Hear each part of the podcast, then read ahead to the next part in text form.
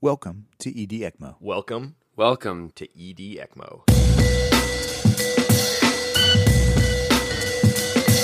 This is ED ECMO. All right, hello ED ECMO. This is Zach Shinar, and today I have a huge announcement. This is this is something I've been uh, kind of hoping for, and and these two guys have been working on this so diligently. And so uh, today I have with us John Marinaro and Darren Braude. Welcome to ED ECMO, guys. Thank you. Hey, yeah, good to be here. So I, I don't want to spoil anything, but uh, tell me what's the big news? Well, the big news is that we have developed a pre-hospital ECMO program that we are and have had live for about a month. And uh, although we have had no candidates, I think we have nailed down the process. And with the help of Albuquerque Fire Rescue and uh, and the UNM Critical Care and UNM Emergency Medical Services groups, we have uh, nailed down the ability to do pre-hospital ECMO and offer it to people in the city of Albuquerque.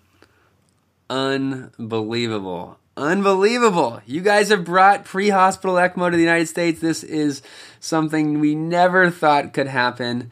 Uh, but your diligent work has paid off. John, I mean, you got for all those of you out there, you know John. He's he's been at Reanimate. He has come here on the podcast before, and uh, and Darren has been also involved with so many different things for the emergency medicine services.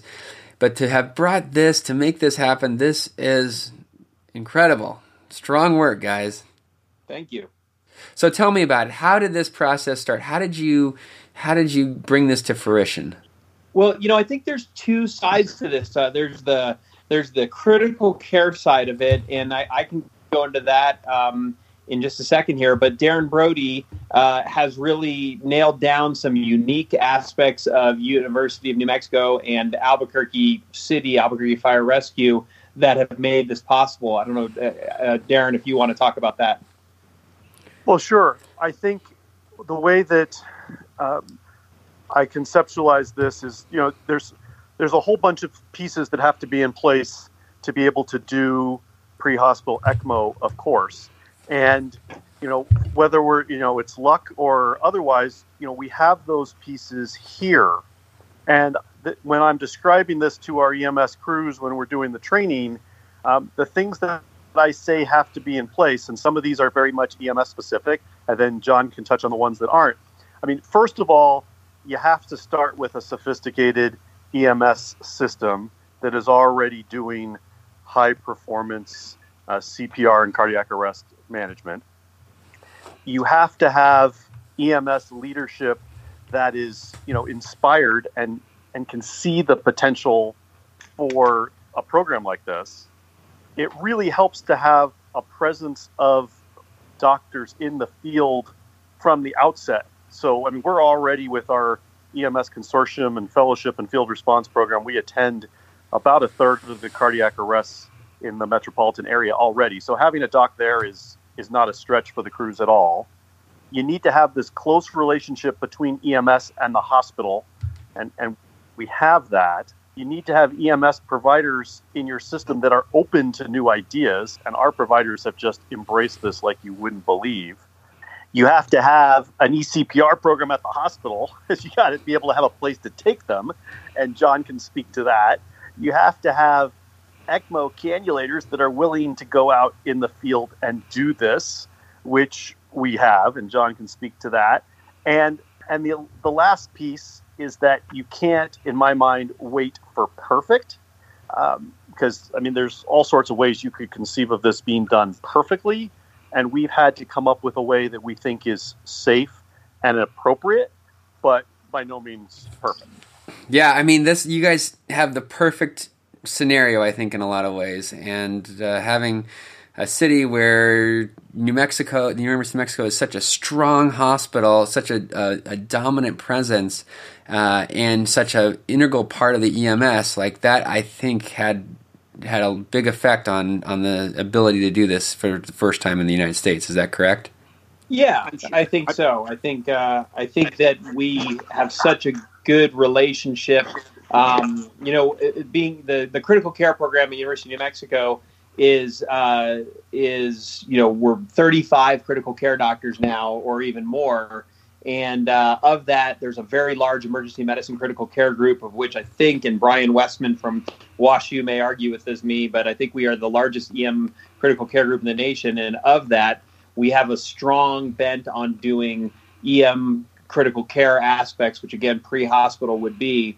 And the cannulation service we have at University of New Mexico is staffed primarily by EM critical care. So we do all of the ECMO cannulations, whether you're in hospital or out of hospital, but all of the VA and VV cannulations are done by critical care with um, six uh, uh, EM critical care and uh, two non EM critical care, one who's a surgeon, one who's medical critical care. And so, um, with that group, we are really able to offer, uh, you know, 24 7 and now out of hospital uh, cannulations. Okay, so Darren, take me through. Uh, uh, take me through the call to initiation of ECMO. How does that occur in your system? So the first thing that we put into place was criteria to transport appropriate patients to the hospital for ECPR. So that went into place first. The crews were trained to recognize appropriate candidates for ECPR, but even more thoughtful is that our fire department leadership and Kim Pruitt, who is one of our uh, EMS faculty members, who's the medical director for Albuquerque Fire Rescue, trained the dispatchers to recognize potential ECPR candidates. So, dispatch is already, at the time of dispatching a cardiac arrest, alerting the crews to the potential that they have a patient in the right age range who has had a witnessed arrest and there are bystanders willing to do CPR. So, what we've then done is, you know, we have sort of this idea that the patients to get ECMO at the hospital really should be there from the time of arrest. We're saying, and I realize there's lots of you've discussed this at length on the podcast in the past and probably in the future, but we're aiming here for about 35 minutes to get to the door. We're figuring there's a little bit of a fudge factor there. So the crews, when they're alerted to a potential ECPR patient on days Monday through Friday, eight to five, when we've had the the unit staffed, if the crews, if we anticipate that that distance isn't going to make it in time, then we activate our pre-hospital ECMO team simultaneously. So they go out at the exact same time as the cardiac arrest response from the local district would go out, so that we're, you know, we're heading there the same time that the crews are getting there to start their initial resuscitation. And our we have an ECMO unit. The Fire Albuquerque Fire Rescue has dedicated a older rescue to us for this purpose, and it's parked at the fire station closest to University Hospital with all the equipment essentially on board that we need. And John can speak to that. And at the time of a dispatch, they they know each day who's on call. They go to the hospital. They pick up the the cannulator at the bus stop. Basically, hopefully they'll get the right guy, and uh, you know not somebody else at the bus stop. They head to the scene. The same time, the local district crews and Albuquerque ambulance are headed to the scene. We're also sending an EMS supervisor to the scene, and we're sending an EMS physician to the scene. Okay. And uh, touch back again. What is your inclusion criteria? So our inclusion criteria is less than 75 years old, uh, less than five minutes of no flow time. Uh, again, a witnessed arrest, no chronic liver, kidney, or um, or lung disease, and um, no obvious trauma. I mean, you know, kind of our general in hospital uh, ECPR type criteria. Bystander CPR. Bystander CPR again, let, no less than five minute no flow. So yeah, bystander CPR. Okay, and and rhythm does it? Do you factor in rhythm? So initial rhythm that is um, anything but asystole, basically. Okay. PEA yeah, intact but one of the things we found is uh, you know, if you get shocked from VFib into asystole or from VTach into asystole, we discount that as being true asystole, and we would still put that person on. Uh, and that's that was some research we did that basically the initial shock rhythm going into asystole is uh, does not change really the outcome from VFib. So, and one of the things that I would add, Zach, is that we we in a typical kind of fire model, we front load the response, and there's lots of opportunities to cancel that response as more information becomes available. One of the other progressive things that we do in Albuquerque is, in addition to the EMS docs having ultrasound, and in some cases TEE, our paramedic supervisors with the fire department all perform cardiac transthoracic ultrasonography. So there's lots of opportunities in those PEA arrests for somebody to get on scene and say, "This is this is cardiac standstill," and we can you know cancel the team at that point. Okay, so cardiac standstill gets you out. Does a level, a, a duration of chest compressions get you out? For pre-hospital, if we can get them on ECMO in 60 minutes from arrest, we do that. Okay, all right. So you guys have pretty standard uh, inclusion criteria. Sounds all great, and these are also, I mean, they're they're pretty broad inclusion criteria, um, especially for starting up a the first U.S. pre-hospital program. Awesome. And then, as you said, Darren, like that, that's i think that's the model that that uh, Paris certainly does, and UK and, and Australia is that you can get out of the the inclusion criteria at multiple places along the way if you feel that this patient is not a candidate. Okay, so now let's go on into you said you kind of talked about how we get there. How about the training of these docs that are going to be their cannulators? What what went into that? Well, so our cannulators are again our normal in-house cannulators. Um, in this case, we've kind of self-selected three of us who have been cannulating for the longest. One is a vascular surgeon, uh, Dr. Gugliani. One is Dr. Detmer, and the last one is myself. We've been the ECMO cannulators for the longest at University Hospital, and we also had the most bandwidth uh, to kind of cover some more day stuff. We will roll it out to all of our cannulators over time.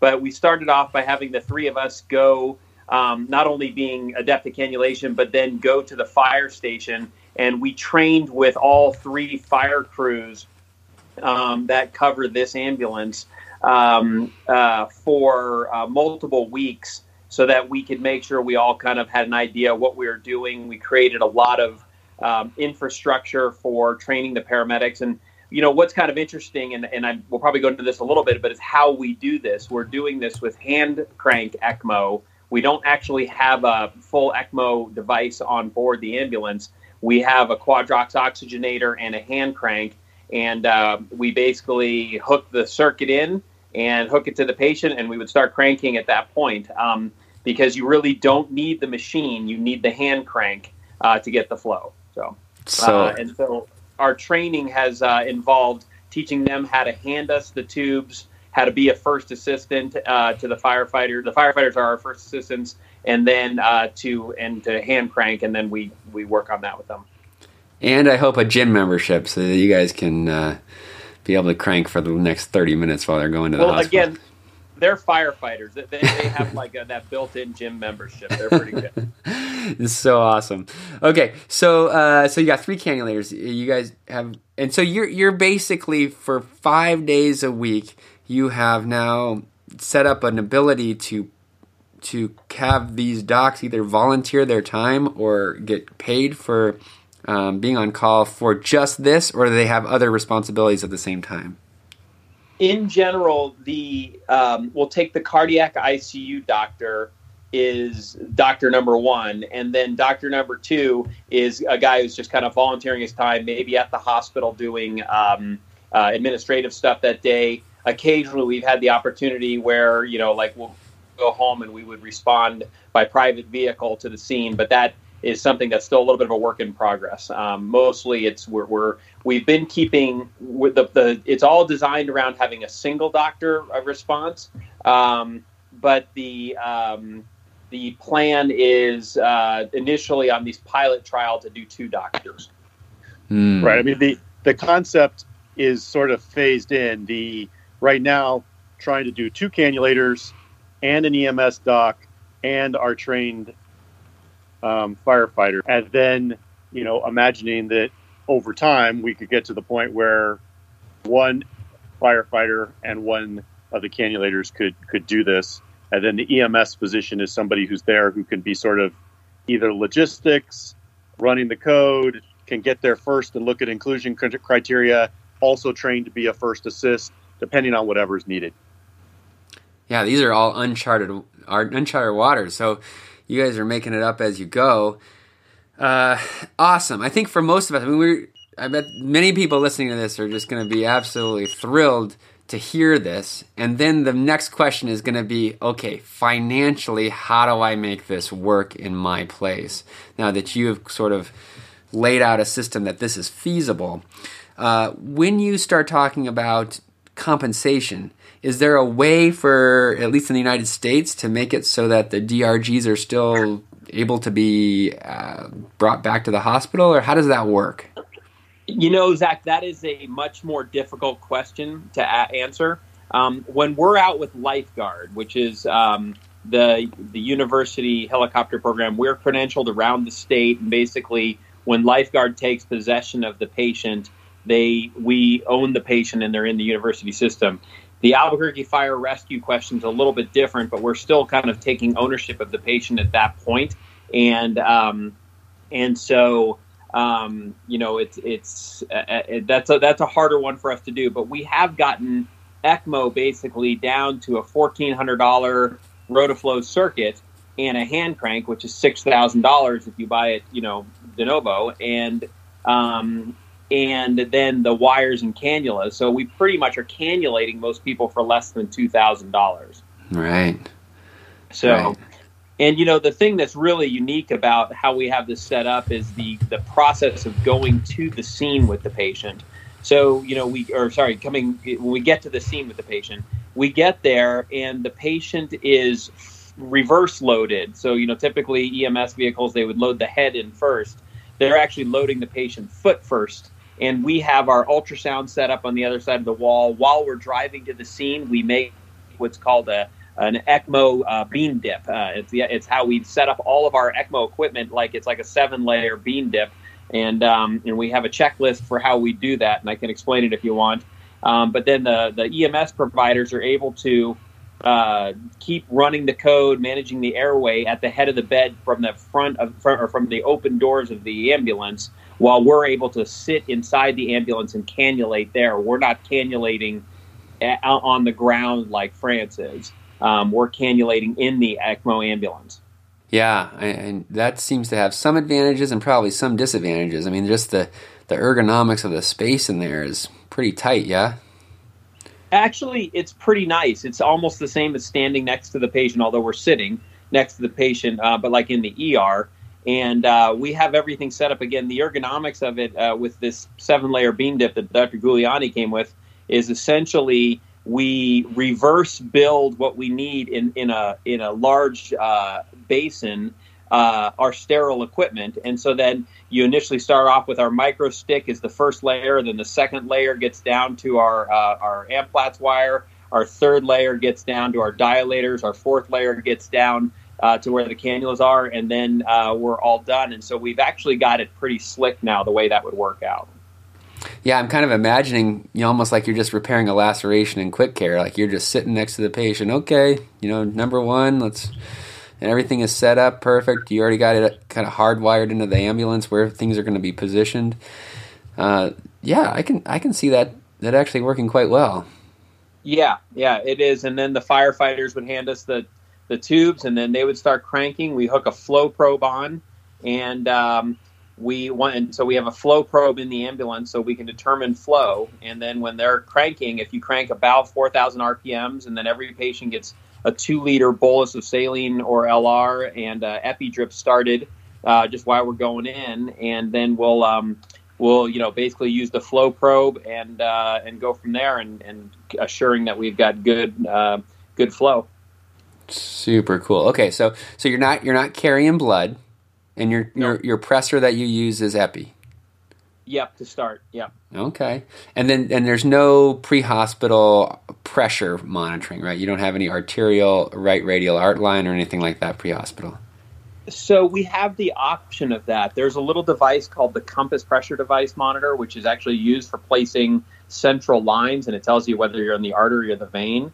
And we've just completed a study, and our data will hopefully get published uh, soon. But that we can use that. It's a little like it's maybe like two inch long device that you can just screw into an art line, and you'll guarantee you'll be able to get a mean arterial pressure. And um, and it doesn't need any bag of fluid, and it doesn't need any of that stuff. And so um, that, but that's a secondary thing for us. We actually have the ability to put in that line, but depending on how busy we are, we may or not just go with uh, the uh, flow probe. And we're actually also getting a cerebral oximeter for the ambulance Mm. so that we could know whether we're perfusing the brain, uh, like, you know, use that as a marker too. So, Super cool.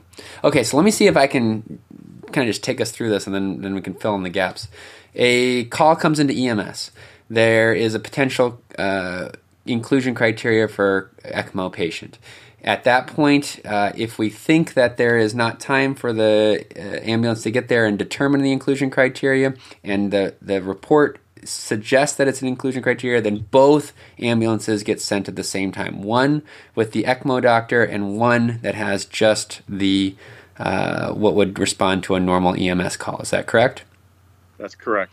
and then that that other ambulance has to go pick up the cannulator either at the bus stop or somewhere in, in the vicinity and then go directly to the scene at that point you then have another inclusion criteria check you start with micropuncture you dilate up to what kind of cannulas do you have in the rig 15 French arterial, 15 French arterial, 25 French uh, venous. Okay. And we dilate up to those. We uh, you have ultrasound guidance. We have a, a, a predefined area of what it looks like inside the rig.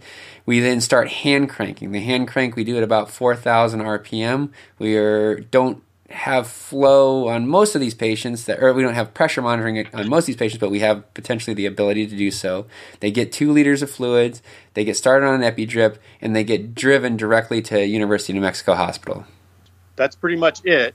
Uh, the and then the you know, and one of the pieces that we've had to practice in this is how do we actually, you know, great you got to the hospital, but how do you actually unload and hand off a patient who is on hand crank system to, you know, change them over to the rotoflow machine? You know, where do we meet the perfusionists? So we've actually had to, you know, practice that scenario as well. Yeah, yeah. So switching over to the Rotoflow system would be part of it. Oh, do you use? Do you give heparin at the scene? We do the so we have at the back door of this this dedicated ECMO unit. We sort of have the resuscitation equipment that we need, um, so that because the the cannulators and the one firefighter paramedic that's dedicated to assisting that are all sterile in the back. Those of us that are kind of moving back and forth and helping with the resuscitation from the tailboard, we have the we have the heparin there, we have the bags of fluid there, we have the epi there. We also have preps back there because the plan is, and we have this all checklisted as you can imagine. But we actually have a, a whole pop up tent that goes at the back door of the ambulance, and we strip the patient from the waist down.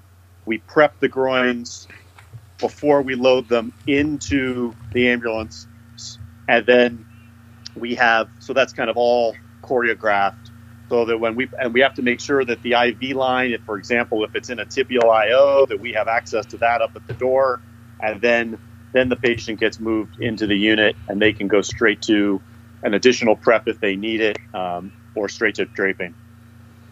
So cool, so cool, Darren. All right. So, anything else? Any other things that you could, would be helpful for people out there listening that are thinking about starting in their city a pre-hospital ECMO program? Darren, what are things that you've learned? Well, the obvious is, you know, there, you just like any, you know, any project. You always think there's more people out there um, that would benefit from this, and you know, the, it's been a little, a little frustrating to be on call this long and and not have the right patient. Um, but we know we started this program because there were very specific patients that um, we felt we could have impacted positively, but they just couldn't get to the hospital in time. And so we know those patients are out there, and we just have to be patient. But I would say that's the single, the single biggest thing is you know, be beware of of overestimating the the potential cases. Yeah, I'm John basically said that you guys have stamped out cardiac arrest disease in all of New Mexico as a result of this program. Uh, yeah, I feel like we've already proven that it saves lives. You're yeah, you know, you know what I would say, Zach, is um, one of the the the things that has been most important for having a program like this is, and I think Darren alluded to, is the fire department relationship, and then having a group of cannulators who are willing to to stretch themselves uh, to the to to go into the community and try this and kind of you know the concept of the hand crank. I know I brought that up with Lionel Lamhaut uh, when he was out here lecturing, and he was like, "What are you crazy?" And it's like, well, Albuquerque's a poor state, or Albuquerque's a poor city, and New Mexico's a poor state.